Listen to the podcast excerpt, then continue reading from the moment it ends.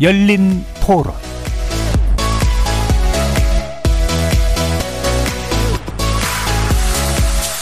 안녕하십니까. KBS 열린 토론 정준희입니다.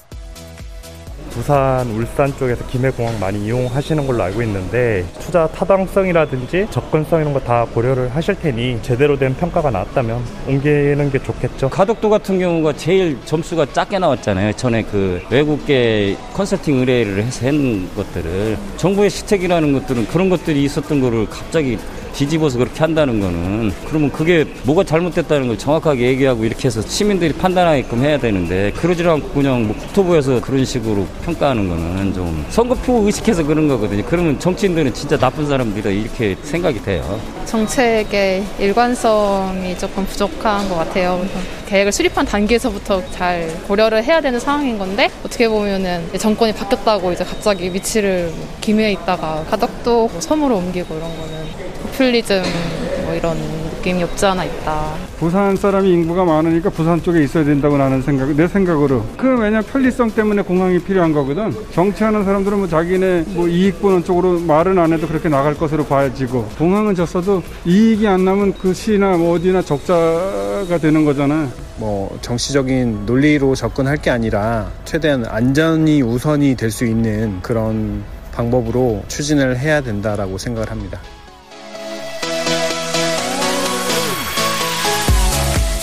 거리에서 만나본 시민들의 의견 어떻게 들으셨습니까? 10여 년 넘게 논쟁을 이어오던 동남권 신공항을 둘러싼 논란과 갈등이 지난 정부에서 김해 신공항으로 봉합되었던 바 있습니다만 해당 계획이 사실상 백주화되고 가덕도 신공항 추진안이 다시 부상하면서 바야흐로 전국에 커다란 불씨가 되고 있습니다. 어제 국무총리실 산하 김해 신공항 검증위원회는 김해 신공항 계획은 상당 부분 보완이 필요하고 확장성 등 미래 변화에 대응하기 어렵다는 결론을 내린 건데요. 게다가 비행 안전에 심각한 문제점이 있다고 지적하기도 했습니다. 동남 지역의 새로운 공항 필요성이 제기된 이후 지난 2016년 박근혜 정부가 김해신 공항 계획으로 결론을 내렸지만 검증위원회가 1년간의 재검토 끝에 사실상 백지화를 선언한 겁니다. 더불어민주당은 가덕도 신공항 건설을 전폭 지원하겠다는 입장이지만 야당은 내년 보궐선거를 겨냥한 정치적 책략이라고 맞서는 모양입니다. 그래서 오늘 KBS 열린 토론에서는 검증과 백지화를 반복하는 동남권 신공항 논란, 그 배경과 핵심 쟁점은 무엇인지, 국책 사업을 결정하는 최선의 조건은 무엇인지 심도 깊게 논의해보는 시간 마련했습니다. KBS 열린 토론은 여러분이 주인공입니다. 문자로 참여하실 분은 9730 누르시고 의견 남겨주십시오. 단문은 50원, 장문은 100원의 정보 이용료가 붙습니다. KBS 모바일 콩, 트위터 계정 KBS 오픈, 그리고 유튜브를 통해서도 무료로 참여하실 수 있습니다. 날카로운 의견과 뜨거운 참여 기다리겠습니다. KBS 열린 토론 지금부터 출발합니다. 살아 있습니다. 토론이 살아 있습니다. 살아있는 토론, KBS 열린 토론. 토론은 라디오가 진짜입니다. 진짜 토론, KBS 열린 토론.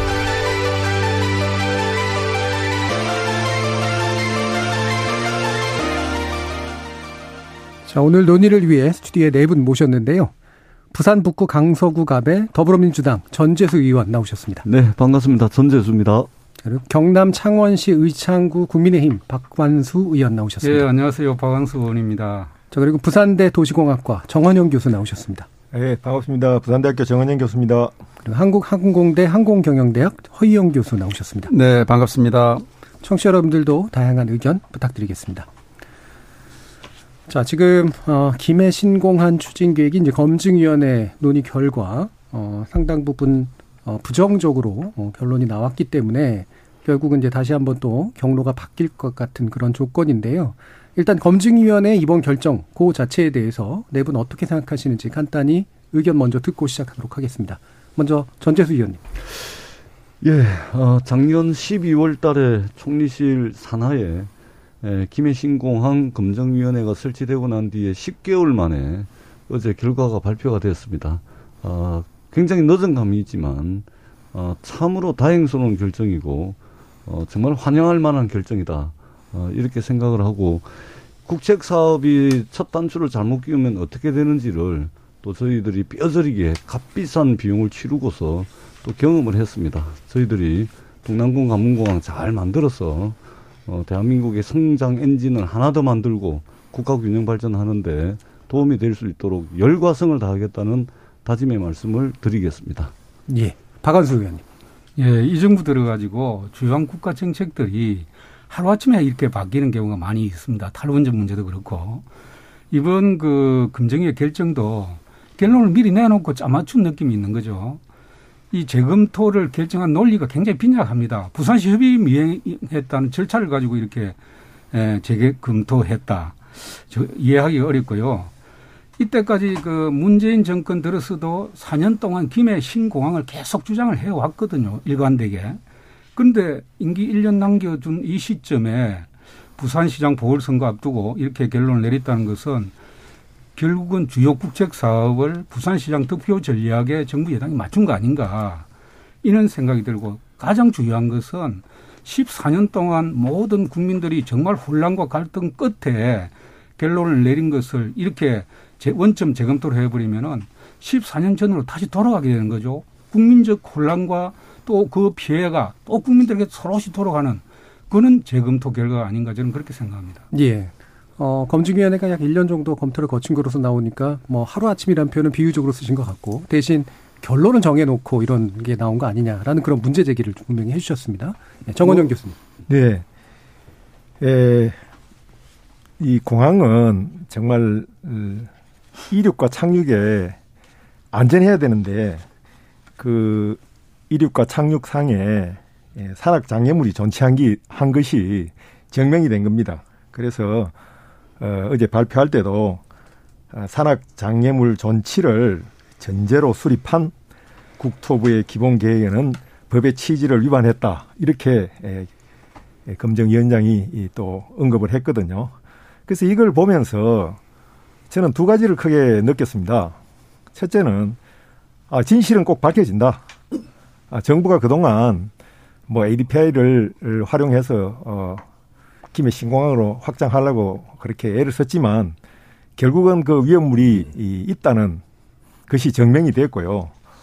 그 둘째로는 그동안 참 아까운 시간이 흘러갔다.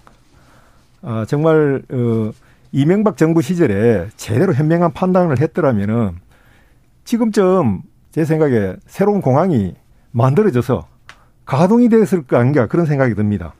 근데 어제 말미에도 근본적인 검토가 필요하다는 것은 그 말은 이 문제가 명확하기 때문에 그대로 갈 수는 없다는 것을 명확히 밝힌 겁니다. 그래서 새로운 입지를 공항 입지를 찾으라는 것이고 막 그 새로운 입지가 그동안에 거론돼 왔던 뭐 가덕도 해안이 가장 유력할 게 아니냐 그렇게 막 생각이 되어지는 바입니다. 예.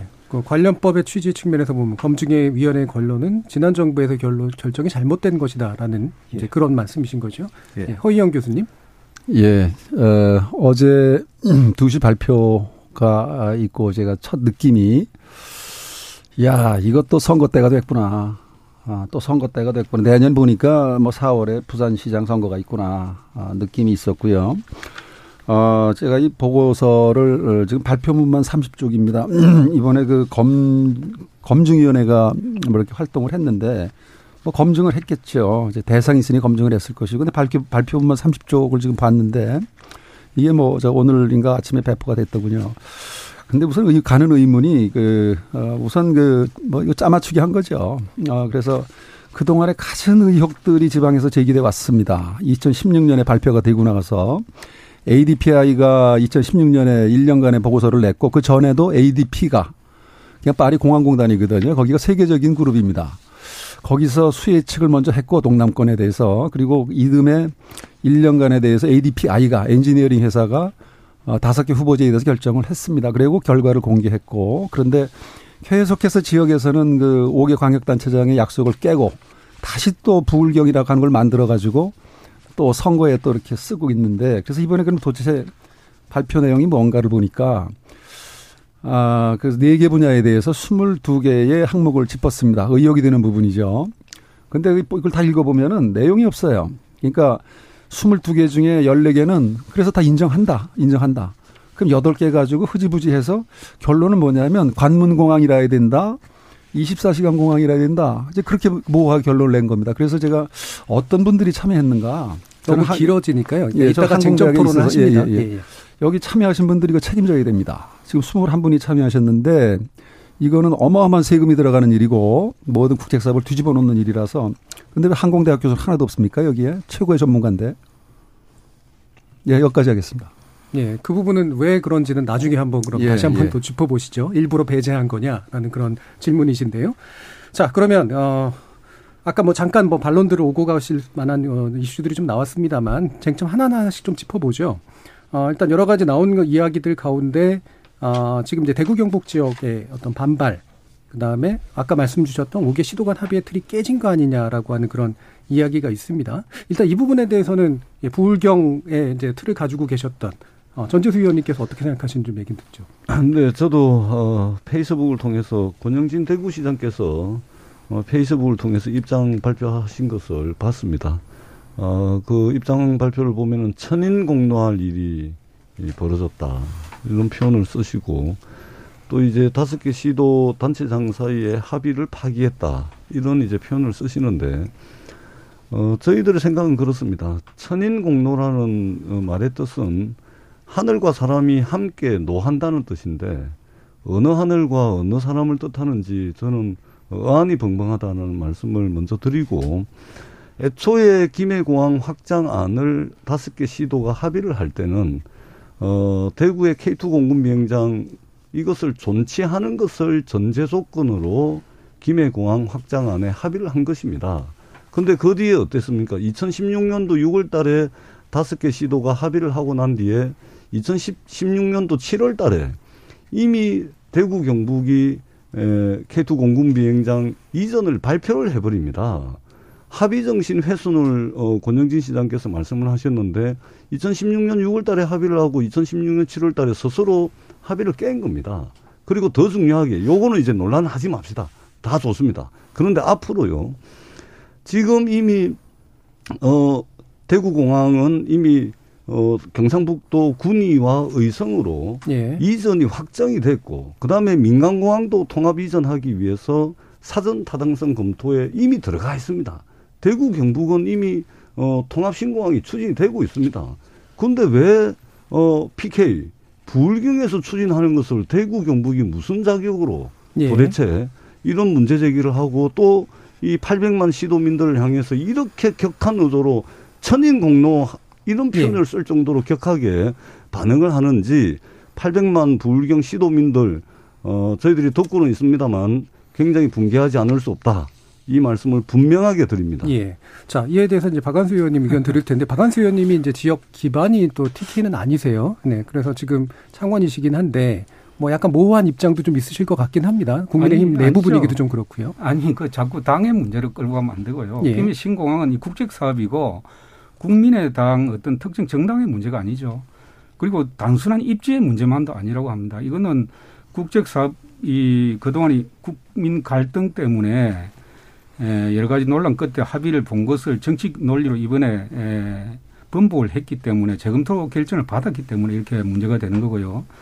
김해 신공항이 결정된 것은 14년 동안 2006년부터 갈등을 겪다가 2015년도 5개 시도지사가 합의를 합니다. 대구, 경북, 울산, 부산, 경남. 그래서 프랑스 어, 파리 공항 공단의 용역 결과에 동의를 하겠다. 그렇게 합의를 보게 된 거죠.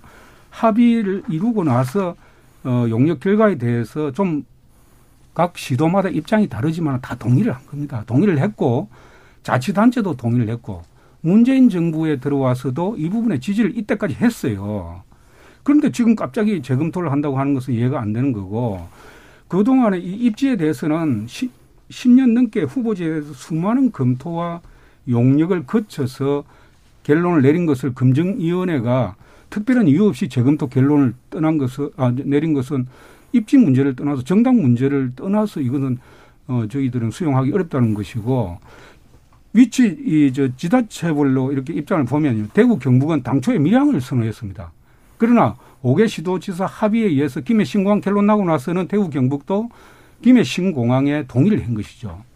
부울경도 마찬가지입니다. 원래 울산은 밀양을 선, 선호를 했고 어, 경남은 신공항에 동의를 했는데 울산도 지금 그 뒤에 5개 시도지사 합의 이후에 김해 신공항에 동의를 한 것이고 부산은 당초 가덕도를 선호했지만은 이 5개 시도지사 합의 이후에 김해 신공항에 동의를 했습니다. 조금씩 다르지만은 5개 시도지사가 합의를 했고 정부에서도 동의를 했던 것을 지금 어 선거 보궐선거 1년 앞두고 이걸 다시 번복한다는 것은 이것은 정치적인 논리로 볼 수 없는 것이고 우리 정당의 입장에서는 국책 사업이 가능하면 정치적 논리를 떠나서 정말 기본적이고 객관적이고 경제적인 논리로 미래의 국익을 생각하는 그런 입장에서 결정이 돼야 되죠. 예. 그 관련해서 이제 그 말씀 예. 충분히 이야기했는데요. 그러니까 국민의힘 안에서의 분위기가 지금 방금 의원님이 음. 말씀하신 것처럼 단일한 의견은 아닌 것 같아서요. 아니에요. 그것은 예. 아직 우리 당 내부에서 충분한 이제그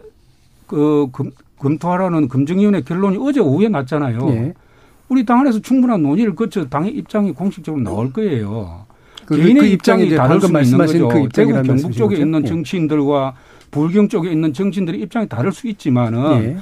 미래 국익을 위해서 정말 주요한 국책 사업을 위해서 우리 당에서도 내부 논의를 거쳐서 입장을 공식적으로 발표하겠죠. 예. 그런데 이걸 자꾸 우리 정당 국민의힘의 정당 내부에 뭐 논란이 있는 것처럼 이렇게 언론이 끌고 가는 것은 맞지 않다. 예. 정당의 문제가 아니다. 이거는 그렇게 분명히 아니, 정당의 문제로 만들려는 게 아니라 국민의힘의 네. 공식적인 아니, 입장을 기대 기다리는 그러니까 거죠. 제 이야기를 드린 거 아닙니까? 이것은 네. 불경 대구 경북 5개 시도지사가 이미 합의를 한 것이고 문재인 정부에서도 이미 거기에 동의해서 4년 동안 추진을 해왔지 않습니까? 자, 그게 국민의힘 네. 입장이라고 일단 이해하겠습니다. 네, 네. 이거 정치적인 예, 문제니까 예, 일단 한 번 더 듣겠습니다. 예, 예. 전재수 의원. 우리 뭐 박원수 의원님 뭐 말씀은 제가 뭐 충분히 무슨 의미인지는 알겠습니다. 그런데 에, 상당히 이제 논리적인 비약이 있고 또 사실관계에 또 틀린 부분이 많이 있습니다. 그리고 이것을 자꾸 정당 문제로 가져가지 말자라고 하는데 지금 선거용이라고 공격하시는 쪽이 이제 야당일 뿐만이 아니라 또 홍준표 의원께서는 어, 대구 경북 통합신공항 특별법을 국회에 발의를 해 놓으신 상태고 어제 이제 향후에는 이제 이런 이제 그 큰 배에다가 어, 수출 물량 실어 가지고 보내는 시대는 끝이 났고 어, 첨단 산업 제품, 수출 제품 같은 경우는 항공 아무리 중요한 시대가 왔다 이미 선언을 하시면서 적극 찬성을 하셨습니다. 국민의힘 열다섯 분의 부산 국회의원들은 저희들과 함께 가덕 신공항 추진에 적극 찬성하겠다고 공동 성명서까지 냈습니다. 예. 김종인 의원 그거는 제가 말씀드릴게요. 자, 일단 약간 마무리 지시고 다시 한번 말씀하시고 예. 의원님께서 길게 아니, 말씀하시는 건 예. 제가 다 듣고 있었지 않습니까? 예. 음. 김종인 위원장 부산에 오셔서 적극적으로 지지하겠다 말씀하셨어요. 아니 제가 가덕도 신공항을 반대하는 것보다도 이 절차가 잘못됐다는 그러니까 일단 말씀을 마치고 나서 네. 다시 발언 기회 드리겠습니다. 그 이야기를 하고 있는 들어보시고 말씀하세요. 어, 주호영 원내대표가 지역구는 대구라 하더라도 일국의 제1야당의 원내대표인데 김종인 위원장과 투톱인데 서로 다른 의견을 내고 있다는 말씀을 드리고요. 아까 네. 박한주 의원님께서 이제 말씀을 주, 아, 박, 네. 예, 예, 창원의 박한수 의원입니다. 어, 우리 박한수 의원님께서 아까 말씀 주신 것 중에 에, 김해공항 확장안을 이제 다섯 개 시도가 이제 합의를 했다라고 한 그것은 시점이 어떻게 되냐면요.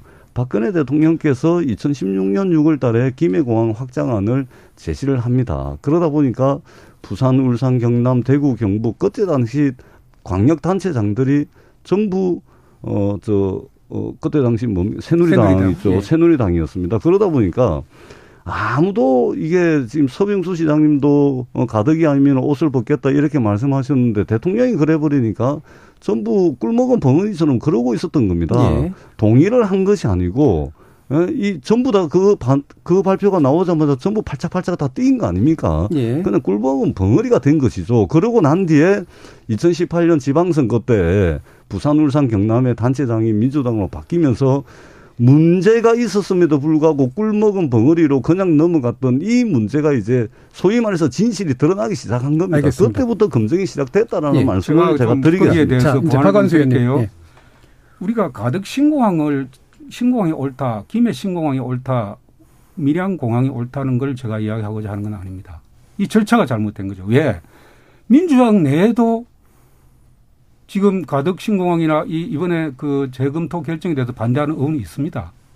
분명히 있어요. 없습니다. 있는데도 제가 분명히 말씀드리는데 없습니다. 당만 계속 예, 말씀하시죠. 논란이 있는 것처럼 이렇게 자꾸 이야기하는 건 맞지 않는 것 같고요.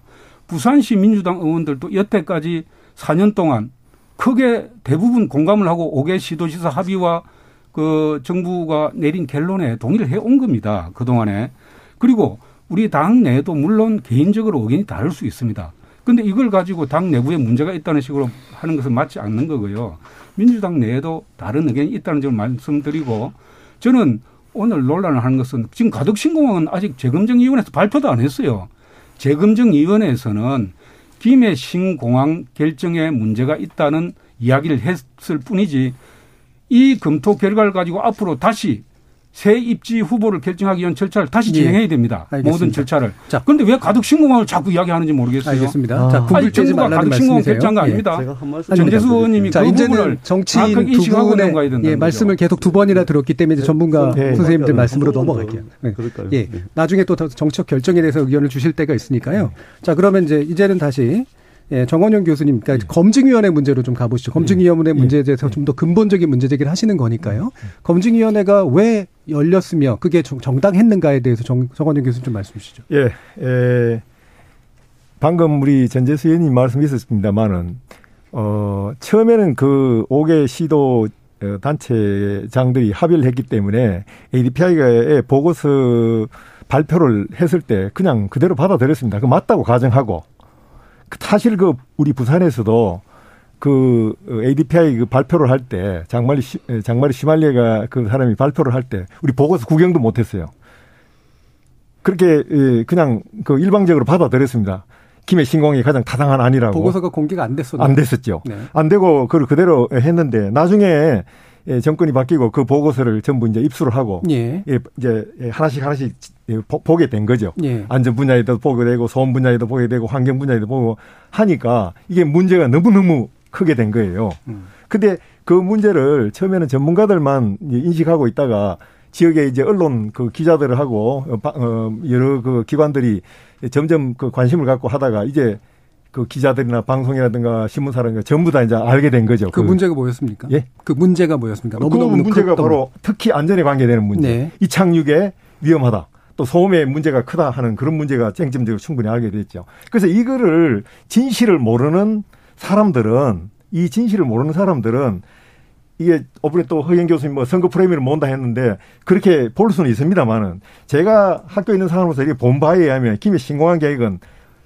근본적으로 우리나라 항공법이라든가 공항시설법을 지키지 않으면서 수립된 계획입니다. 우리 실정법을 지키지 않으면서 만들어진 계획이기 때문에 문제가 많고 위험한 공항이 된 거예요. 소음 예. 문제가 많은 공항이. 그리고 이 잘못된 계획을 바로 잡는 것이지 이거 선거와 연계시키면 절대 안 된다고 나는 생각합니다. 예, ADPI가 낸 그 결론의 보고서를 입수하지 못하다가 예. 이번 정부 들어서 입수하게 됐는데 그 안에 심각한 결함이 있었다. 그렇죠. 안전 문제 측면에서 예. 그게 안전 문제를 고려를 제대로 안 한 겁니까? 아니면 안전 문제에 대해서 했음에도 불구하고 잘못된 결론을 내린 겁니까?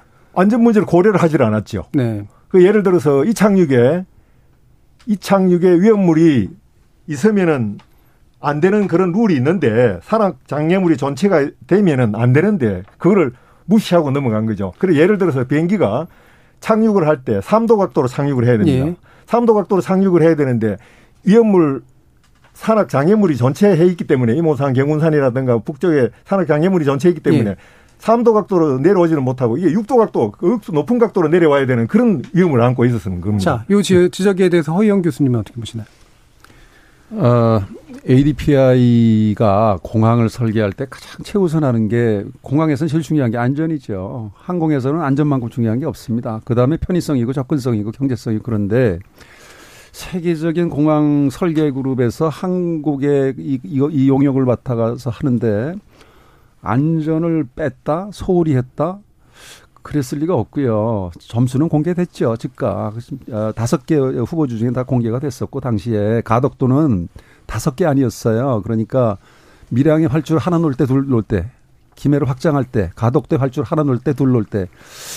그 다섯 개 안에 대해서 가덕도는 4위, 5위를 했던 것이고요. 그거 중요한 게 아니고 저 우리 어제 국- 존경하는 국회의원님들 저 당 얘기에 좀 그만하시고요. 난뭐 국민의당인지 뭐 무슨 뭐 더불어민주당인지 저는 지금 이이 검증 때문에 아마 이게 이슈가 된 것 같은데 어제 이번에 검증위원회에서 가장 중요한 게 이 세금에 들어가는 문제에 있어서 국책 사업은요 무엇보다도 국민의 세금이 제대로 쓰이는가. 그래서 이제 예타도 하고 그러는데 이번에 그 검증위원들께는 좀 이게 계속 의혹을 제기해서 그래서 검증을 했는데 제일 중요한 경제성이 빠졌어요.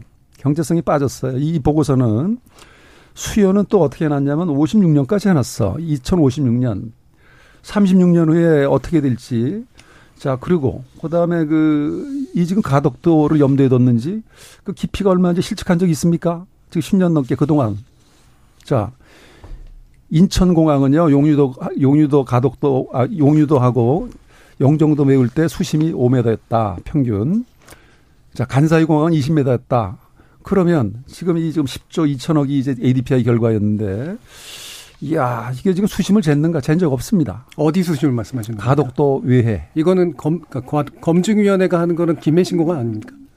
그런데 지금 염두에 둔 게 지금 가덕도를 자꾸 얘기하니까 얘기 드리는 거고요. 아니요, 교수님께서 사실 좋아, 좋아. 그러면 이제 이번에 이번에 이걸 보고서 검정위원회는 김해공항 확장을 했을 때 예, 이번에 동남권 검문공항으로서 예. 기능을 할 수 있는지 이번에, 없는지에 이번에, 대한 검증이었습니다. 이번에 경제성이 빠졌어요. 예, 경제성 빠졌다는 말씀 아까 하셨고요. 예, 예, 예, 빠져 있습니다. 예, 알겠습니다. 거기에서 네, 그러면 제가 다시 한번 여쭙 제가 추가 네. 여쭐 게 지금 네. 제가 가지고 있는 자료는 뭐 ADPI에서 평가 항목으로 나온 것이 네. 공항 운영성, 성장 가능성, 접근성, 사회환경 역량, 환경성, 사업비 실현 가능성이거든요. 예. 이 안에 안전성이 포함돼 있다고 생각해요. 아, 당연히 있죠. 어디에 포함되는 건가요? 지금 그 가운데 가장 기본으로 하는 게 공항을 지을 때는 예. 안전성이에요. 지금 이번에도 이 검증위원회에서 김해에 대해서 또 불안하게 만들어 놨어요. 뭔가 이거 안전하지 않은 공항이다. 그러면은 이, 이 어제 나온 그 발표문에 어떠어떠해서 결론에 어떠어떠해서 김해공항은 불안하다. 안전성이 문제가 있다라고 밝혔습니까? 예, 그 그게 아까 이야기한 거 아닙니까? 그게 뭐예요? 이 출입에 산악 장애물의 존치를 예. 전제로 수립된 국토부의 기본 계획안은 법의 취지에 위반되어 근본적인 검토가 필요하다고 예, 판단한다. 그걸 이렇게 이제 마, 예, 그렇게 말씀하셨죠. 예, 예, 분명히 이야기했잖아요. 예, 얘기해서 내가 지금 답변을 드리겠습니다. 아니, 그리고 내가 답변을 드릴게요. 그거에 대해서. 왜냐하면 그게 지금 이번에 검증위원회 를 담아놨잖아요. 그 부분을. 그런데 지금 그 기본 계획이 고지된 적 있습니까? 기본 계획이 고시된 적 있습니까?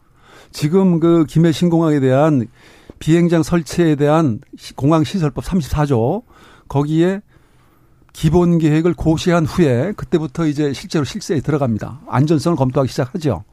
그런데 이번에 그 절차를 아직 못 밟고 있어요. 못 밟고 있는데 이것을 지금 뜬금없이 이걸 미리 끄집어낸 거죠. 그러니까 그 안정성 검토는 이미 됐다면서요, ADPI에서. 그건, 그건 음. 지금 2016년 보고서 이고 예. 제가 얘기하는 것은 어제 이번에 나온 거. 말고 이게 좀 토론할 수 있도록 이번에 나온 거, 지금 이번에 말씀하시는 거에 거에서 약간 앞뒤가 안 맞는 이번에 나온. 거. 아. 잠깐만. 이번에 나온 걸 보면 이 발표문에 보면 22개 하나, 두, 22개 항목에 대해서 하나하나 다 짚었잖아요. 예. 그래서 14개에 대해서 문제가 없어요. 그러면 우선 14개는 아무리 해봐도 안 나온 거야. 8개에 대해서 마- 심지어는 뭐가 나오냐면 56년에 확장성을 얘기한단 말이에요. 24시간이 필요하다. 결론이 그거 아닙니까? 아주 결정적으로 공항에 공항의 안전성을 저해하는 요소가 있다. 그걸 분명히 밝혀줘야죠. 그런데 그런데 그런데 저- 그것은 예, 예. 그것은 기본 계획이 좀 정리해 고시가 안 됐는데. 아직도. 예. 제가 제가- 말씀을 할- 예. 저에게 자, 잠깐만요. 예. 저 차례잖아요. 아닙니다. 제 차례인데 제가 자, 말씀을 좀 잠깐만요. 드리겠습니다. 아까 두 번이나 정치인들께서 왔다 갔다 하셨으니까 짧게 1분씩만 다시 한번 선생님들께서 한번 예. 얘기해 주시죠. 그, 뭐, 여러 가지 이야기를 했는데, 선거 프레임 이야기 했다가, 또 경제성 이야기 했다가, 또 안전성 이야기 했다가 많이 했는데. 결과에 대해서만 논의하면 예. 좋겠습니다. 예. 예, 허 교수님 진짜 제, 그, 그걸 아시는지 모르겠어요. 비행기가 착륙을 할 때 3도 각도로 내려와야 된다는 그 사실은 전 세계에서 저- 다 통하는 거 아닙니까? 아, 제가 답변해 드릴까요? 거기에- 아, 답변해 드릴까요? 예, 거기에 위배되기 때문에. 아니, 아니, 거기에 답변해 드릴까요? 잠, 잠시만요. 거기에 안 맞기 때문에 지금 그 검증위원회에서 범증위원회에서 네, 검증위원회에서 항공법에 예. 항공법 그다음에 공항시설법에 근거해서 예. 그 아까 말하면 산악 장애물이 예. 존치가 된다는 것이 예. 증명이 된 거예요. 그 증명이 됐기 때문에 아니, 이거는 위험물이. 잠깐만요. 것이 됩니다. 예, 다시 한- 이 약간 좀 약간. 좀 다운시키시고 예, 좀 다시 정리를 방금- 잠깐만요. 아까 이제 그두 분의 주장에서 배치가 되고 있는 부분이 아까 정원영 교수님은 ADPI에서 안전성 검사가 없었다라고 말씀하셨고요. 허영 교수님은 있다라고 이제 말씀하셨잖아요. 아. 예.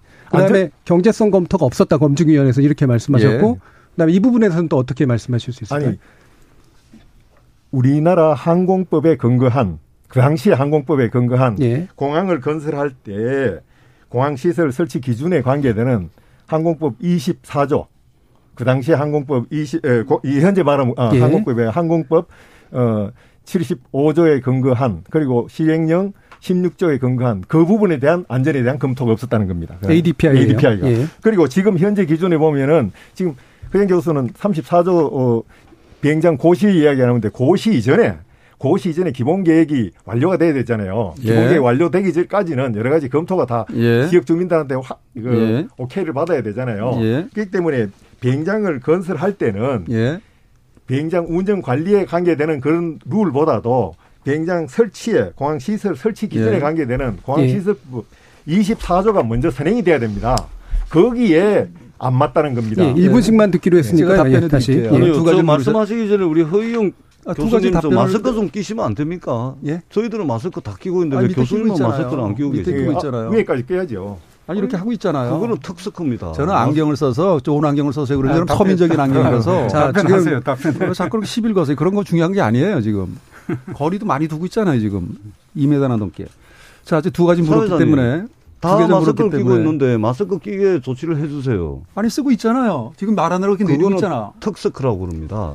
자, 아, 지금 그런 시비 걸지 마세요. 여기 지금 칸막이 다 돼 있잖아요. 자, 논의가 약간 좀 잘못된 방향으로 가신 간것 가지고 저- 같은데요. 일단은 자, 자, 우선 네, 대해서 마이크, 마스크를 다 쓰고 있으니까. 마스크를. 해주시고 그다음 에 말씀해 주시죠. 예, 우선 그 비행 마스크 절차에 대해서 하시라고요. 삼도라는 것은 이번에 저도 뭐 통합공학 하시고 저는 경영학을 하는데 이번에 그 검증위원회를 보면은 이 지금 그 비행 절차에 대한 고도의 비행 절차에 대한 그분들이 전문가가 없어요.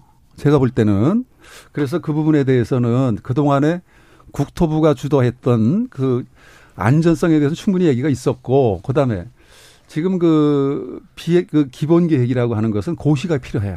그러니까 지금 기본 계획이 됐느냐 안 됐느냐 기본 계획이 지금 고시가 되고 나서 그때부터 안전성 검토에 들어가는 거예요. 예, 알겠습니다. 자, 네. 그 부분까지 얘기가 됐으니까 다시 이제 두 분의 의원님 말씀 듣고 일부 정리하겠습니다. 자, 예. 박원수 의원님부터. 사회자께서 공정하게 진행해 주시기를 부탁드립니다. 제가 불공정한 게 어떤 예, 거예요? 검증위원회 지금 그 결론에 대해서 말씀하시는 거죠. 예. 검증위원회가 결론 내린 것은 상당 부분 김해 신공항 보완이 필요하다. 그리고 미래 변화에 대응하기 어렵다. 이 두 가지 문제 제기한 거예요. 이 두 가지 문제는 이미 다 과거에 제기됐던 문제고 오히려 검증위원회는 김해 신공항이 관문공항으로서 역할에 기본 여건을 충족하고 있다고 이렇게 이야기를 했습니다. 결국은 근본적인 검토가 필요하다는 거하고 모순적인 결론을 내놓고 있는데요. 제가 말씀을 드릴게요. 검증위원회 결론은 별 문제가 없지만 김해 신공항은 안 된다. 세계에 완벽한 공항은 없습니다. 다 보완할 점이 있죠. 그런데 검증위가 오히려 김해 신공항의 안전성에 문제가 없다고 발표를 해놓고 있습니다. 내용에는. 검증위도 할주로 연장이나 김해 신공항의 추가 건설 불필요하다고 결론 내려놓고 있어요. 그런데 내용은 그렇게 해놔놓고 결론만 이게 근본적인 재검토가 필요하다 이렇게 결론을 내려놓고 있는데 이 검증위원회가 열리게 된 배경부터 우리가 알아야 된다는 거죠. 우리가 2015년도 5개 시도지사 합의되고 난 이후에 이 정부나 5개 시도가 다 받아들였어요.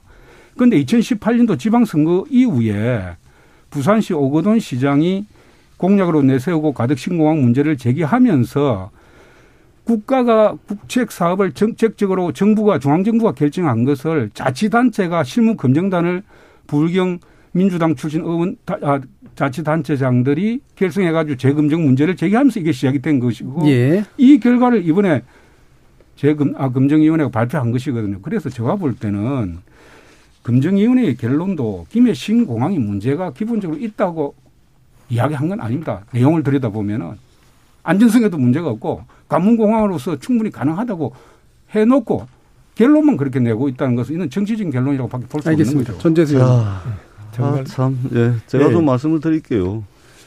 그, 일단 뭐 토론을 하는데 기본적으로 뭐, 저도 안경에 지금 습기가 계속 차는데요. 마스크는 좀 하고서 기본적인 예의는 좀 지켜주십사는 말씀을 드리고요. 어, 지금 선거용이라고 자꾸 말씀을 하시는데, 자, 한번 따져봅시다. 어, 내년 4월 달에 부산시장 보궐, 재보궐 선거가 있습니다. 검증위원회는 작년 6월 달에 어, 세, 부울경 세계시도와 국토부가 합의를 해서 검증을 하기로 작년 6월 달에 합의를 해서 작년 12월 달에 검증위원회가 출범을 합니다. 그럼 작년 12월 달에 2021년도 4월 달에 재보궐선거가 있을 거라고 다 알고서 검증위원회를 시작을 했다는 겁니다. 이 선거용이라고 이야기하시면 저희를 신으로 지금 이야기를 합니다. 저희가 신입니다, 신. 어, 1년, 2년 뒤에 보궐선거 있을 줄 알고 미리 검증위원회를 꾸려서 검증활동해서 선거용으로 발표를 했다. 이 저희를 신으로 이제 판단을 하는 것이고, 그 다음에 또 한 가지. 내년 4월 달에 재보궐선거는 1년 임기의 부산시장 재보궐선거입니다. 저희가 정말로 나쁜 마음을 먹고 선거에 이용을 해보려고 했다면 재보궐선거 1년짜리 부산시장 임기를 앞두고서 이 어마어마한 7조 원 이상이 드는 이 어마어마한 국책 사업을 뒤집어 가지고 달랑 1년짜리 부산시장 임기를 위해서 선거용으로 예. 써먹겠습니까? 내년에 잘 가물리해서 대통령 선거용으로 써먹죠. 예. 그 다음에 한 가지만 더 말씀드릴게요. 대한민국이라는 나라는 국회의원 선거, 지방선거, 대통령 선거, 그리고 선거가 없는 해에는 재보궐선거, 매년 선거입니다. 매년 선거. 선거용이라고 공격을 하실 거면 이런 예. 국책 사업을 아예 못한다는 말씀을 다시 한번 분명히 드립니다. 알겠습니다. 충분히 전달됐을 거라고 생각을 하고요. 일단 전반부 끝내면서 저희 어, 청취자들의 의견이 또 있기 때문에요. 청취자들의 의견 들어보고 가겠습니다. 정희진 문자 캐스터. 네, 청취 여러분이 보내주신 문자 소개해드리겠습니다. 1774님, 부산 사는데 김해공항은 분명 너무 좁습니다. 신공항으로 10년 넘게 끌다가 또 선 겁니까? 공항은 도대체 언제 만드는 겁니까? 대선이 되면 또 안 바꾼다는 보장을 할 수 있을까요? 1459님, 김해공항은 안전하지 않습니다. 심야 시간 동안 이착륙도 안 됩니다. 비행기 조종사들이 김해 공항까지 오는 심야 시간을 피하기 위해 비행기 속력을 조절해야 한다고 하던데 이로 인한 스트레스도 많다고 해요. 보수우파님, 가덕도도 산 깎아서 주변을 메워야 하는 건 비슷합니다. 김해 신공항과 가덕도 신공항 모두 환경 파괴 우려가 있는 건 같습니다. YK님, 안전을 위해 김해 신공항 계획은 당연히 폐지해야 합니다. 조종사들마다 위험하다고 한 목소리로 주장한 바 있습니다. 1632님, 가덕도 신공항은 어느 정부가 평가하는지에 따라 당연히 정부 여당 편 아니겠습니까? 외국의 평가를 의뢰한 박근혜 정부가 옳은 선택입니다. 국내에서의 평가는 다분히 정치적입니다. 김우성님, 정책 사업을 정권에 따라서 왔다 갔다 하는 건 옳지 않습니다. 가장 큰 문제는 정치입니다 해주셨고요.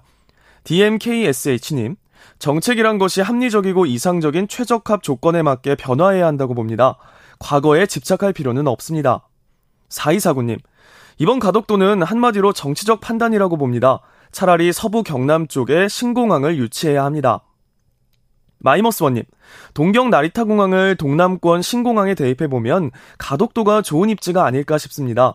비행기 소음 문제뿐만 아니라 미래 드론 화물창으로도 사용할 수 있는 조건과 일본 큐슈까지도 소형 여객기 연결망으로도 가독도 적지다라고 생각해봅니다. 라고 보내주셨네요. 네, KBS 열린 토론. 이 시간은 영상으로도 생중계되고 있습니다. 유튜브에 들어가셔서 KBS 일라디오 또는 KBS 열린 토론을 검색하시면 지금 바로 토론하는 모습 영상으로 보실 수 있습니다. 지금 방송을 듣고 계신 청취자 모두가 시민 농객입니다. 계속해서 청취자 여러분들의 날카로운 시선과 의견 보내주세요. 지금까지 문자캐스터 정희진이었습니다.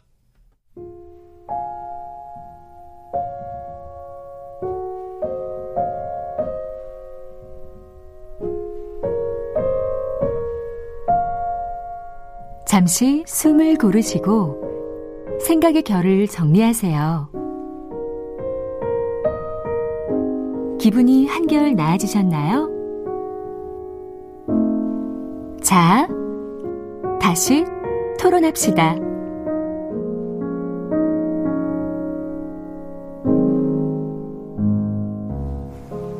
KBS 열린 토론 오늘은 김해신 공항 관련된 검증위원회 결과에 대해서 논의해 보시기 위해서 국민의힘 박완수 의원, 더불어민주당 전재수 의원, 부산대 도시공학과 정원영 교수, 한국항공대 항공경영대학 허희영 교수 이렇게 네 분과 함께하고 있습니다.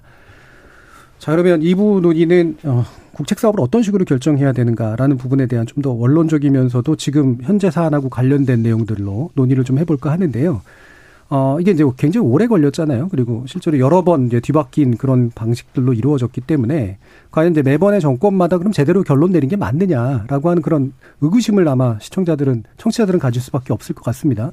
이렇게 이제 이 논란이 계속되는 근본적인 이유가 뭐가 있다고 생각을 하시는지, 뭐 이게 정치적인 이유건 아니면 지역 이해관계라든가 전문가들의 어떤 판단의 미스건 간에 이 부분에 대한 의견을 먼저 두 분 교수님께 들어볼게요. 정원윤 교수님 어떠십니까? 예, 예. 이게 이렇게 길어지게 된 배경에는 막 아, 위정자들이 정치적으로 이용했기 때문에 그랬던 것이 크다고 나는 봅니다. 예. 어, 예를 들자면은 어 우리 불경 지역에서 어, 새로운 공항을 요구한 그 배경에는 2002년 음, 김해 돛대산에 추락 사고가 있었거든요. 그때 129명이 죽고 어 37명이 부상당했는데 그 당시에 에, 한국 사람이 대한민국 국민이 110명이었습니다. 사망한 사람이. 그래서 어 그 당시 이 정부 어, 건설교통부가 아 검토로 한 바에 의하면 김해 공항에는 더 이상 음, 확장할 수 있는 공간이 없다. 그래서 안전한 공항을 위해서는 다른 데를 어, 입지를 찾아야 된다 하는 것이 결론을 내렸습니다. 예. 그리고 이제 이명박 대통령 때가 되면 음, 그 새로운 공항 입지를 찾기 위해서 논하는 과정에서 이제 대구하고 같이 이렇게 뛰어들게 돼서 밀양하고 예. 어, 가덕도 하고 이렇게 에, 이렇게 첨예하게 대립하다가 어 그때 이명박 대통령이 과감하게 결론을 내려주셔야 되는데 그걸 어 경제적 타당성이 없다고 하는 그런 빌미를 가지고 없애버렸거든요. 예. 그거는 애초에는 사고가 났기 때문에 안전한 공항을 예. 필요하다고 해서 시작한 일이 정부가 경제성이 없다는 논리로 가지고 어, 없애버렸어요. 예. 그런데 이게 또 세월이 지나가지고 박근혜 대통령 되면서 이게 또 경제성이 있다고 또 나타납니다. 네.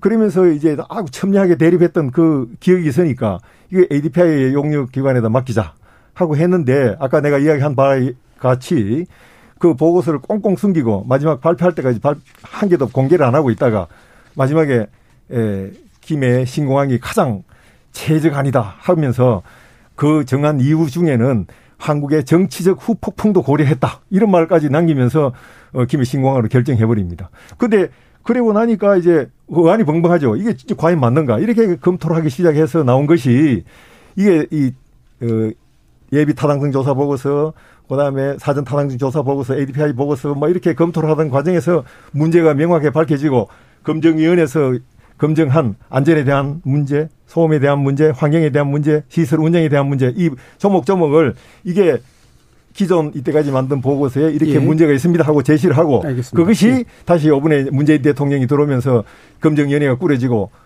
잘못된 것을 확실히 밝히고 이제 바로 잡아 나가야 된다. 예, 역사 결론이 된 겁니다. 역사적인 것들을 잘 짚어주셨는데요. 네. 그러면 안전성 문제로 시작됐는데 네. 경제성 문제로 뒤집었다라고 아까 표현해 주셨는데 또 경제성에 대한 논의도 또 한 번 뒤집혔고 예. 두 가지는 다 중요한 거긴 중요한 거 아니겠습니까? 안정성과 경제성. 거기에 대해서 어떻게 보세요? 그러니까 에, 처음에 안전성 그 자체를 가지고 음. 어 확실히 안전한 입지를 선정했더라면 이명박 대통령이 선정했더라면 문제가 없었죠. 그리고 지금 5분에 검증위원회에서도 밝혀낸 그 가우 중에 이 5번에 저 박근혜 정부 때 예. 정해진 김해 신공항의 가장 큰 문제가 안전에 대한 문제가 해결되지 않기 때문에 이거는 근본적인 재검토가 필요하다고 이렇게 나왔거든요. 그럼 예. 빙글빙글 돌아서 알겠습니다. 십수 년이 다시 원위치가 된 거 아닙니까? 예. 이런 선보적인 그 정책은 절대 하면 안 된다고 생각합니다. 예. 이 부분에 대해서 허영 교수님도 의견 듣겠습니다. 저 마스크 썼습니다. 아까도 써 있었는데 코까지 가리세요. 네, 코 가렸죠. 네. 코까지 가려 대각선에 앉아서 괜찮아요. 예, 코를 가리라고요? 가릴게요. 네, 네. 마스크 됐습니까? 예, 지금 중요한 건 토론이니까. 자, 지금 저 우리 정 교수님 얘기하신 거 좀 보겠습니다. 2002년에 이제 그게 있었어요. 그래서 당시가 이제 대선이 있던 해입니다. 그래서 노무현 대통령 후보가 약속을 했죠. 어, 그런데 결국은 이제 에, 포기를 했죠. 그리고 나서 또 박근혜 후보가 또 약속을 걸었고, 아, 이명박 후보가 또 걸었고, 백주화를 했습니다. 그때 이유는 경제성이 없다. 또 박근혜 후보가 또 약속을 걸었습니다. 그리고 나서 결국은 그, 그 이전까지 했는데 결국은 백주화 됐는데 또 다시 해야 된다. 다시 했습니다. 약속을 했으니까. 그래서 다섯 개 얘기한 대로 후보지를 걸어서 이번에는 아예 국내에서 객관성을 확보할 수 있겠는가. 전문성 가장 세계 유명한 그래서 ADPR을 불러들였고 그래서 난 결과에 대해서 조건 없이 승복한다 그랬는데 이제 깬 거죠. 신사협정을 깼습니다. 그리고 이번에 지금 결국은 대통령께서 이번 이번 대통령께서 이 아예 아예 이거래 이거 이것은 뭐 다시 검증을 해야겠다 이거 제대로 했는지 그래서 이번에 결과가 나온 거지요. 근데 이 나온 결과인데 지금 의혹이 지금 뭐 정치적 뭐 후폭풍이 뭐 휘발리에가 그랬다고 하는데 이거 제가 제가 확인해야 돼. 자꾸 의혹을 만들어내면 정말인 줄 알거든. 그런데 그, 그, 그, 뭘 거는 KBS, KBS도 우리 YTN이고 다 예, 나왔습니다. 그런데 예, 말씀 들어보세요, 제가. 예, 그러니까 그거에 대해서는 통역의 문제가 있었다라고 확인이 됐어요. 그런데 그걸 자꾸 지역에서 얘기하는 거예요. 이번 ADPI 것도 자꾸 의혹을 제기하는 것이죠. 왜냐하면 그게 그게 문제가 있다는 거예요. 그래서 왜 검증을 하신 거죠. 그런데 검증을 한 몇, 이걸 몇 면을 보니까 안전에 대해서 정말 얘기하신 대로 계획이 접근 절차에 대해서 그 에이스 이거 전문가가 얘기 중에 있느냐 말이에요 여기에 지금 이번에 저 스물 한명 그 저 위원장 분 포함해서 스물 한 분인데 정말 여기에 그 제가 항공대에 있어 문제가 아니라 그 동안에 서울대 환경대 교수들 그동안 많이 했던 그분들이 다 빠졌어. 예, 그래서 제가 야 이분들이 정말 책임질 수 있는 보고서를 낼 수 있을까 역시 냈습니다. 그런데 22개 중에 반 똑같은 얘기지만 8개가 좀 모호해요. 그러면 그 문제를 분명히 안전성을 짚어야지 결론에다가 예, 결론에 제가, 예, 예, 결론에 이거 정말 안전성 이러이러 문제라고 있다, 고 한 게 아니고 엉뚱하게 슬그머니 가가지고 관문공항이 필요하고 24시간 공항이 필요하다. 24시간 공항이 정말 필요한 건가? 그건 또 기회 좀 예. 얘기하겠습니다. 제가 질문을 드린 그, 그, 그 그것 예. 때문에 한 번 더 여쭙겠는데요. 예. 계속해서 이 검증, 재검증 이게 이제 뒤집히고 반복되는 근본 원인이 뭐냐라는 질문을 드렸다면 제가 그것도 예. 생각을 했는데 예. 준비를 했었습니다. 그 네. 그게 이게 지역의 그 이게 지금 TK와 PK의 싸움처럼 됐거든요. 네. 대구 경북과 경남, 부산에 자꾸 이렇게 놓으면 뭔가 이 지역에서 표가 도움이 돼요, 사실은요. 그분들은요. 예. 이건, 정치인들 책임이에요. 그동안에 저 지나갔던 자리 17년 된 거예요. 14년이라고 하지만 예. 정말 정치하시는 분들 이거 책임져야 됩니다. 왜냐하면 내가 11년 전에 2011년에 이번에 찾아보니까 내 칼럼 있어요. 근데 보니까 어떻게 이렇게 그 내용이 똑같은지 몰라. 당시 결론이 뭐냐면 동남권 신공화의 교훈, 교훈 좀 얻자. 자꾸 이렇게 하면 피해자는 누가 되느냐?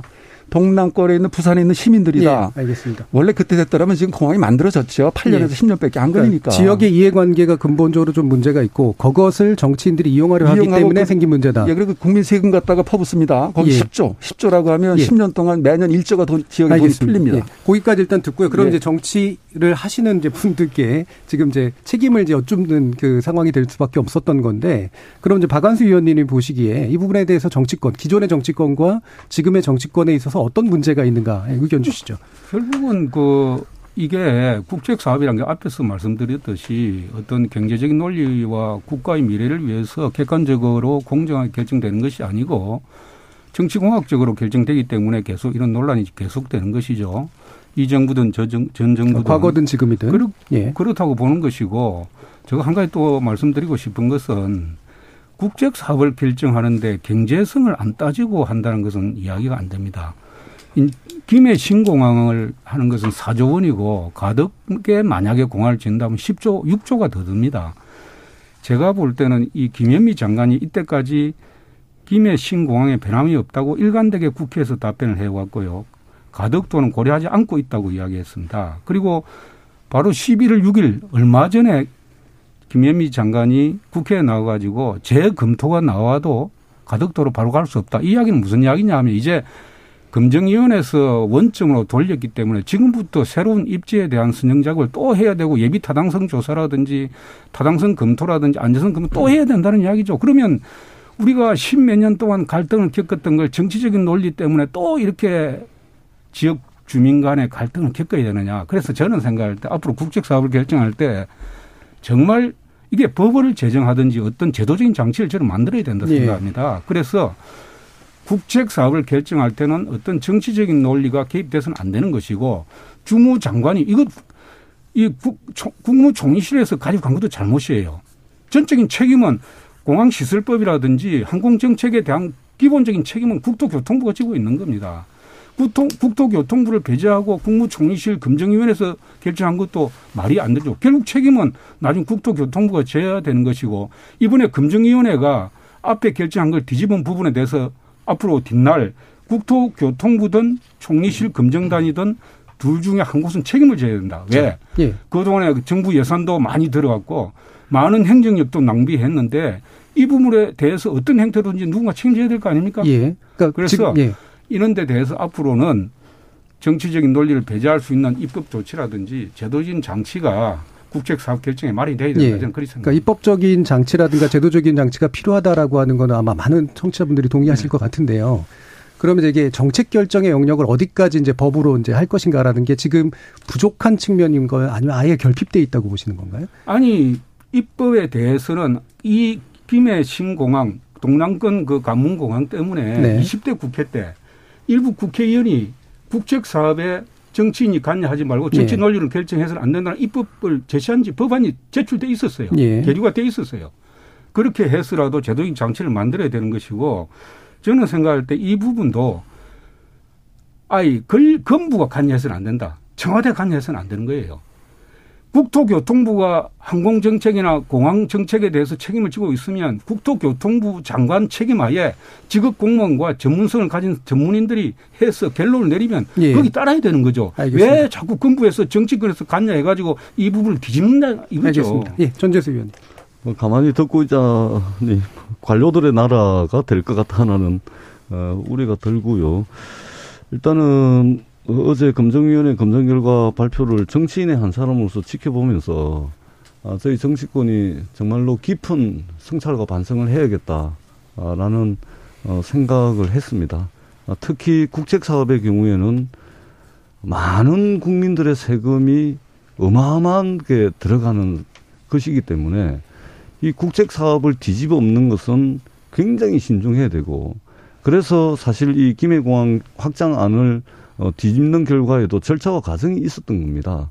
아, 문재인 대통령님들 이 절차와 과정을 건너뛰고 생략하고 빨리 결정하고 싶지 않았겠습니까? 그럼에도 불구하고 국책 사업이기 때문에 어마어마한 국민들의 세금이 투여되는 그런 사업이기 때문에 절차와 과정을 생략할 수 없었고 건너뛸 수 없었다는 말씀을 드립니다. 앞으로는 어, 이러한 이제 국민 세금이 많이 들어간 국책 사업을 할 때는 정말로 어, 정치권이 이번 일을 계기로 다시 한번 어, 성찰과 반성 그 토대 위에서 어, 예타라든지 사타라든지 여러 가지 법 제도적 측면에서 국책 사업을 함부로 뒤집어 엎는다든지 함부로 시작한다든지 할 수 없는 여러 법 제도적 장치들이 있음에도 불구하고 정치권이 어, 지키지 않은 측면이 많다 이렇게 생각을 하고요. 그리고 어, 그, 지금 이제 김해공항이 확정된 것과 관련해서 경제성 검토를 많이 말씀을 하시는데, 어, 좋습니다. 경제성 검토해야죠. 그러나 경제성 검토 못지않게 이 시대의 시대 정신이라고 할 수 있는 서울 수도권 집중, 어, 지방 소멸의 문제, 국가 균형 발전의 문제, 예? 이러한 가치들도 굉장히 중요한 것이다.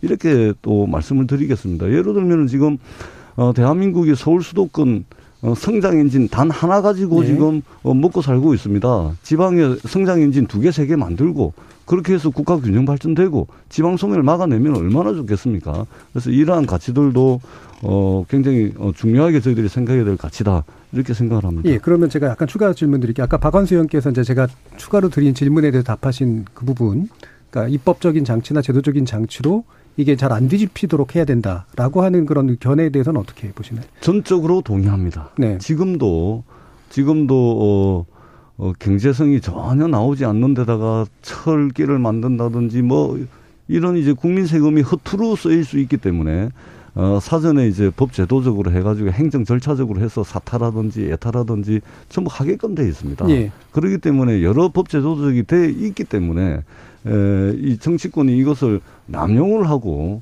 또는 힘으로 밀어붙여 가지고 이것을 뒤집는다든지 이 정치권의 관행을 좀 개선을 한다면 예. 어, 이 부분은 충분히 극복 가능할 거라고 보고 추후에라도 우리가 어, 이 문제가 결론이 나왔으니 어, 이러한 문제들을 어떻게 에, 더 꼼꼼하게 빈틈이 없이 할 수 있는 입법적 과제가 있는지는 예. 좀 검토를 해보도록 하겠습니다. 예, 알겠습니다. 지금 뭐, 그황 교수님 뭐 손을 드셨는데 어떤 예. 점? 정 교수님이 그동안 먼저 하셨으니까 제가 좀 이번에 예. 먼저 하겠습니다.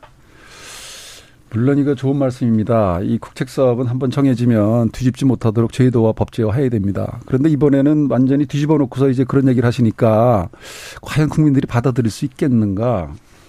이번에 그 지금 저 예타 예타라는 경제성 보는 거예요. 국민 세금을 제대로 써야죠. 과연 지금 가장 그 예타 점수가 많이 나왔거든요. 그, 저, 김해 신공항이라는 게 0.6이 나왔어요. 원래 1이 넘어야 되지만 사회적 편익을 고려해서 0.6 정도라도 괜찮다. 어, 뭐 간접적인 효과가 다 반영이 되고 지역 균형 발전을 생각해서 넉넉히 했습니다. 그런데 이번에 이렇게 판을 뒤집어 놓으면 이렇게 뒤집어 놓고 그런 말씀을 하시면 안 되고요. 지금 우리나라 공항 정책이 처음부터 다 다시 봐야 되는 거예요. 왜냐하면 지금 입지 선정을 새로 해야죠. 후보지를 다시 해야 되고 지금 ADPI보다 더 능가하는 세계적인 전문가 집단을 또 불러다가 더 용역을 해서 선정을 해야 됩니다. 그게 공정하겠죠. 그리고 나서 그것이 공개돼야 되고 뭐 ADPI가 공개 안 했다고 하시는데 송 내부 보고서보다 점수는 바로 공개가 됐죠. 어디가 1등하고 어디가 꼴찌했는지. 그래서 지금 이 그리고요 공항은요 성공해야 돼요. 왜냐하면 많은 돈을 들여놓으면은요 올림픽 유치하는 게 아니에요. 올림픽 경기는 유치하면 선수단이 오고 기자단이 와서 무조건 됩니다. 그러나 공항은 2000년대 짓고 나서 개항하고 나서 성공한 게 인천공항 하나밖에 없어요. 2001년에 나머지는 다 정치적인 논리로 공약 걸고 그래서 무안에 망가뜨려 놓고 양양에 망가뜨려 놓고 울진에는요 지어 놓고서 아무 고객 공항의 고객은요 공항의 고객은 에어라인입니다. 항공사가 취향 안 하면 그건 못 여는 거예요. 그래서 울진 공항을 지금 공항이라고 해야 되느냐 비행장이라고 해야 되느냐 결국 실패한 거예요. 김제는 시작했다가 중간에 갈아엎었죠. 진행하다 그만뒀습니다. 지금 가덕도는요, 이거는 지금 염두에 두셨다면 이건 큰일 납니다. 왜냐하면 거기는 천문학적인 돈이 들어가거든. 그래서 제가 국민의 한 사람으로 내가 내는 세금이 정말 잘 쓰여야 된다. 그런 점에서 이것을 이렇게 뒤집어 놓으면 안 된다는 거예요. 예, 경제성의 네. 측면에서 잘못 평가돼서 잘못 시작된 공항들이 여러 있다라는 그런 말씀이시잖아요. 지역에. 그럼요. 그러면은 예. 거기는 계속해서 유지비가 들어가야 돼요. 예, 그게요. 알겠습니다. 정현영 교수님. 그 허영 교수께서는 ADPI 보고서를 어느 정도 믿는지 모르겠습니다만은 거의 뭐 세계 뭐 최고의 성서처럼 그렇게 믿는 것 같은데 그런데 내가 한 말씀 드릴게요. 예. 그게 사전 타당성 조사 보고서거든요. 예. 그 보고서를 근거로 해가지고 기재부에서 예. 예. KDI에서 예비 타당성 조사 보고서를 만들었거든요. 예. 예타 보고서는 법적인 효력을 가지는 보고서입니다. 예, 예, 예. 그런데 그때 예타 보고서에서 ADPI 보고서가 김해 그 이모산, 경운산 산을 깎지 않아가지고 착륙에 위험하다 해서 예. 그 안전을 확보하기 위해서는 산을 깎아야 된다고 그게 제시가 돼 있어요. 그게 저 그 제시가 돼 있는데 예, 그 예, 제시가 돼 있는 예. 법정 보고서에 제시가 돼 있는데 그 금액이 얼마인지 알아요? 예. 얼마인지 알아요? 2조 아니, 2조 1천억입니다. 예, 물으니까 알겠어요? 답은 할게요. 답은 어, 2조 1천억인데 아, 예, 예, 그 알겠습니다. 2조 1천억을 그 허영 교수 늘 경제성 경제성 하는데 2조 1천억을 그 김해 신공항에 포함하면은 경제성이 김해 신공항이 낮아집니까 높아집니까? 예, 답을 할까요 지금? 낮아지죠. 경제성이. 아니 아니 그, 아니 그, 2조 2조 1천억이 더 자, 많아 죄송한데요. 들어오는데. 두 분 대화하시라고 예, 토론하는 거 그러니까, 아닐까요? 예. 그러니까 발언 하면서 발언 가덕. 가덕도 시- 점수가 낮아진 배경이 바로 아까 이야기한 그런 위험물에 대한 그런 걸 절취하는 비용이 빠져 있기 때문에 김해 신공항이라든가 밀양에 대해 짜- 빠져 있기 때문에 그게 높아진 거예요. 교수님 아시겠습니까? 자, 바로 답변 듣고 동의합니다. 다시 왜냐하면 질문 그, 드리겠습니다. 그 기재부는요 예타에 대한 검증을 KDI가 하죠 보통 이런 이런 경우에는 그런데 그 안전성을 과연 그 기재부가 예타하면서 그 기술적인 문제 그 최고의 전문기관이 한 거를 절취를 하라 마라 이런 걸 할 수 있을까요? 어디 걸 믿어야 되나요? 아니 그게 우리나라 항공법에 겨- 공항시설법에 하게끔 돼 있어요. 근데 우- 로마에 가면 로마법을 따라야 되잖아요. 자, 허영. 교수님은 외국에 사십니까? 우리나라에 사면서 왜 자, 우리나라 법을 안. 지켜요? 예, 예, 다시 이제 질문을 예, 바, 예, 제가 뭐더한 말씀하시고 있습니다. 예, 전 교수님. 예. 지금 이제 우리 박완수 의원님께서도 그러시고 우리 허희영 교수님께서도 어, 입지 선정을 처음부터 새롭게 해야 된다 이 말씀을 하시는데 예. 아마 어, 이 부분에 대해서 어, 저 간단 명료하게 좀 말씀을 드릴게요. 어, 기본적으로 이제 박근혜 대통령께서 밀양과 가덕 신공항 두 군데를 놓고서 양당 간의 결정을 해야 되는데 ADPI가 중간 용역 결과 발표를 하고 난 뒤에 갑자기 느닷없이 어 20년 동안 여섯 번에 걸쳐서 김해공항 확장은 안 된다라는 결론이 나온 김해공항 확장안이 갑자기 끼어듭니다.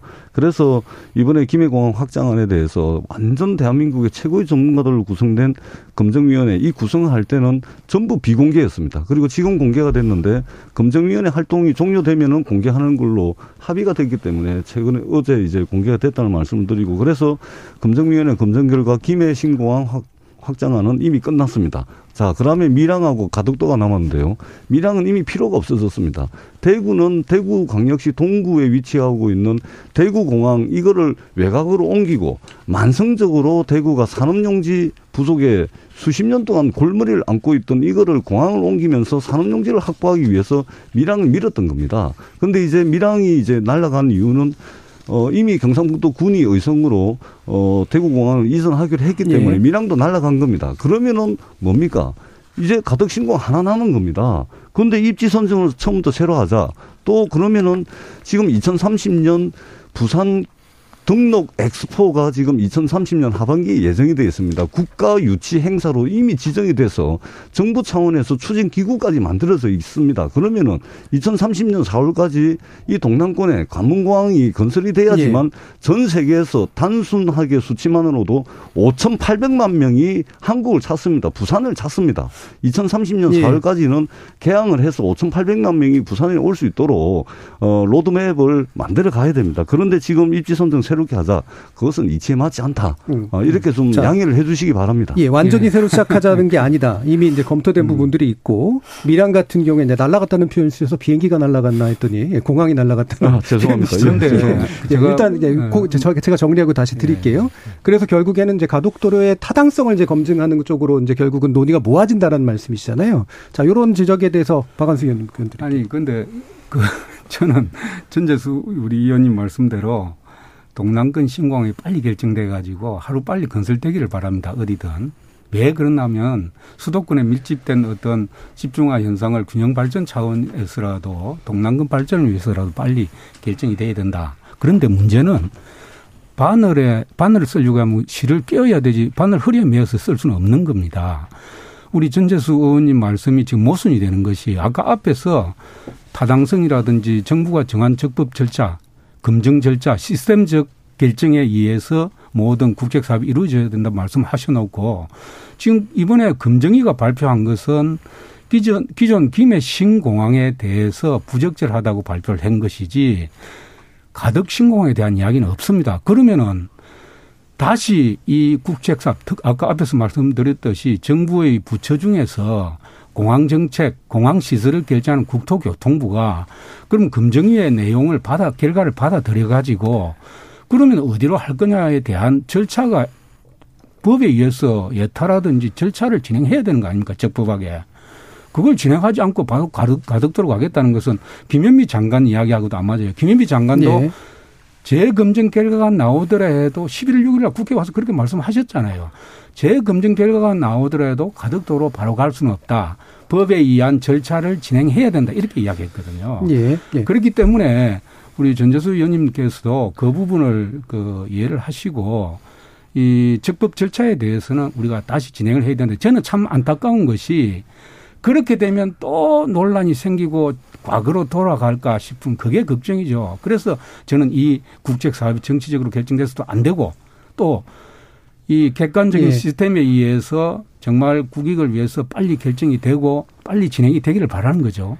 예, 네, 그러니까 실질적으로 가덕도만 남았다라는 의견에 대해서 그렇지 않고 이거는 실질적으로 원점 제공부터다라는 음, 말씀이시죠. 가덕도가 남았다 하더라도 과연 가덕도가 타당하느냐 하는 예. 부분에 대한 절차가 예. 법에 의한 절차가 진행이 돼야 되겠죠. 이거 간단히 답을 예, 요, 요거는 이제 교수님 제가 네. 한 말씀. 그래 그래서 우리 그 박한수 의원님 의견 전적으로 동의합니다. 그래서 어, 어 지난주에 국회 국, 국회 국토교통위원회에서 이 가덕 신공항의 에, 사타 성격에 해당하는데 적정성 검토를 위해서 예산 20억을 어, 국토위에서 어, 편성을 해서 예결위를 올려놨습니다. 어, 예결위에서 통과될 수 있도록 우리 박한수 의원님께서도 좀 도와주십사 하는 말씀드립니다. 거기 검토 결과에 따라서 어, 저희가 추후에 이제 에, 가덕신공항 특별법을 통해서 2030년 4월 이전까지 개항을 해서 부산 월드 예. 엑스포가 차질 없이 진행될 수 있도록 어, 함께 힘을 모아 주십사 하시는 예. 말씀을 드리겠습니다. 자, 이제 시간이 다 돼서 마무리하셔야 되기 때문에 1분씩 그럼 이 문제 도대체 어떻게 마무리를 짓거나 새로 시작해야 되느냐에 대해서 의견을 들어볼게요.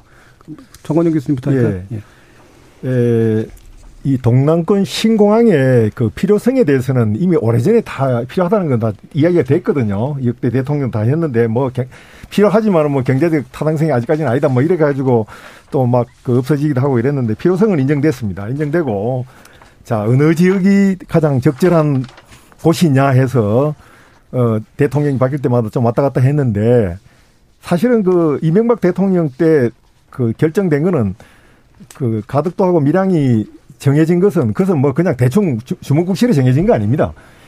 경상남도 부산을 포함한 경상남북도 지역을 전부 훑어가지고 예. 가장 적절한 지역 타당한 지역 두 곳을 정해서가 나온 겁니다. 그게 예. 가덕도 아니면 밀양이라고. 그다음에 이제 우리는 불경 지역 주민들 다 그렇게 믿고 있었어요. 가덕도 아니면 밀양이다. 자 이제 마무리하셔야 예, 예. 그런데 그게 이제 예, 박근혜 대통령 노름에서 다시 김해 신공이 돼가지고 완전 또 이렇게 혼란이 일어났는데 자 그렇습니다. 그러면 세 군데에서 아까 말했던 김해 신공항은 지금 이제 없어졌고 어, 문제가 있다 가지고 이제 그다음에 밀양 공항도 대구 통합공항 나오면서 이제 동력을 좀 상실한 거 보면은 예. 가덕도 공항 입지만 남았습니다. 가덕도 예. 그 부분에 대해서 좀 더 이제 예, 필요성을 전제로 깔고 좀 더 빨리 하기 위한 절차가 그 김현미 장관은 절대 뛰어넘을 수는 없다 했으니까 그 알겠습니다. 그 절차를 예. 줄이는 방향으로 어떻게 하면 시간을 줄이는 방향으로 사실 협의해서 정치권하고 협동해서 예. 그렇게 빨리 만들어 가는 게 아닌가 그렇게 생각이 되니다 예. 허영 교수님. 예, 이번에 그 어, 나온 어제 발표된 김해신 공항 검증위원회 결과는 신뢰할 수 없습니다. 결과를 밀리 내놓고 거기에 꿰어 맞췄다는 인상을 지울 수가 없고요. 왜냐하면 4개 분야 22개 항목에 대해서 어, 뭐 안전성을 포함해서 그러나 결론 부분은 미흡합니다. 24시간 관문공항, 관문공항이 뭔지 정말 잘 알고 계시는지 궁금하고요. 그 혹시나 가덕도에 대한 그 염두에 두고 있다면은 어 분명히 거기는 활주로를 하나 놓을 것인지 두 개 놓을 것인지 그 동안의 깊이를 수심을 재본 적이 있는지 24시간을 하게 되면 무엇이 좋은지 인천공항은 지금 24시간 공항입니다. 예. 그러나 거기에 화물기만 드나들고 5시 전에 도착하는 여객들은 거기서 기다려야 됩니다. 예. 자, 이런 것들을 봐서 우리가 과연 그 왜 24시간이 필요한 것인가를 생각해야 되고요. 예, 이제 정리하셔야 됩니다. 예, 세계적인 공항들도 24시간 아니라도 잘합니다. 제가 두 국회의원님들 국회에다 부탁을 드리겠습니다. 이번에 뭐 특별법을 만드신다고 하는데 지금 뭐 지금 같은 분위기에서는 여당이 워낙 뭐 확실하니까 예. 뭐든지 하겠죠. 그러나 여기 하나 더 한다면은 지역에 대해서 지역이 그렇게 자신 있고 필요하다면 미국처럼 미국의 주정부가 다 공항을 관리하거든요. 짓고 이번에도 법제화하신다면은 재원 조달 방식을 지자체도 같이 분담하는 수익자 부담의 예, 원칙을 알겠습니다. 국민의 한 사람으로 정말 부탁합니다. 예, 이제 시간이 1분뿐이 안 남아서요. 두 분 정치 예. 의원님께는 30초씩 분이 못 듣겠네요. 박관수 의원님부터. 예, 저는 뭐 동남권 신공항 빨리 필요하다는 데 대해서는 동의를 하고요. 단지 이번 검증의 결론이 정치적인 결론 아닌가 하는 의혹을 지울 수가 없습니다. 어쨌든 빨리 결론이 났으면 좋겠고요. 앞으로 국책 사업에 대해서는 정치 공학적 결정은 해서는 안 된다 하는 말씀을 드리고 제도적인 장치를 만들든지 해서 정말 소관 부주가 객관적이고 그 전문성을 가지고 결정하면 거기에 따르도록 해야지 정치권이나 어떤 뭐, 어, 권력 기관에서 관여하는 것은 맞지 않다. 예, 아, 그런 말씀을 드리고 예. 싶습니다. 자, 전재수 의원. 예, 김해공항 확장했을 때 동남권 관문공항으로서 기능과 역할을 할 수 없다는 검증위원회 검증 결과는 곧 가덕도 신공항 건설로 매진하라는 의미를 내포하고 있다고 생각을 합니다. 저희 가덕도 신공항 2030년 4월 이전에 개항을 해서 어, 부산 월드 엑스포 제대로 하고 국가 균형 발전, 대한민국 부산 미래 100년의 미래를 열어나가도록 빈틈없이 준비하겠다는 말씀을 드립니다. 필요하다면 어, 대구 경북 에, 에, 국민의힘 국회의원들과 네. 함께 공동 발의를 해서 이 특별법을 반드시 어, 성사시켜서 국가 균형 발전, 부산의 백년 미래를 힘차게 이뤄져 젖히겠다는 예. 다짐의 말씀을 드리도록 하겠습니다. 알겠습니다. 자, 오늘 어려운 토론이었는데요. 이 토론 함께 해주시고 또 성심성의껏 논의해 주신 네 분께 감사 인사드립니다. 부산대 도시공학과의 정환영 교수님 그리고 한국항공대 항공경영대학의 허희영 교수님 국민의힘 박한수 의원님 그리고 더불어민주당 전재수 의원님 네 분 모두 감사합니다. 수고하셨습니다. 예, 수고하셨습니다. 화려한 자 화려한 단풍이로 내리는 가을비처럼 조금 더 차분하고 냉정하게 이 문제 어떻게 해결할지 지켜봐야 되겠습니다. 저는 오늘 여기까지 여기까지 마치겠습니다. 지금까지 KBS 열린 토론 정준이었습니다.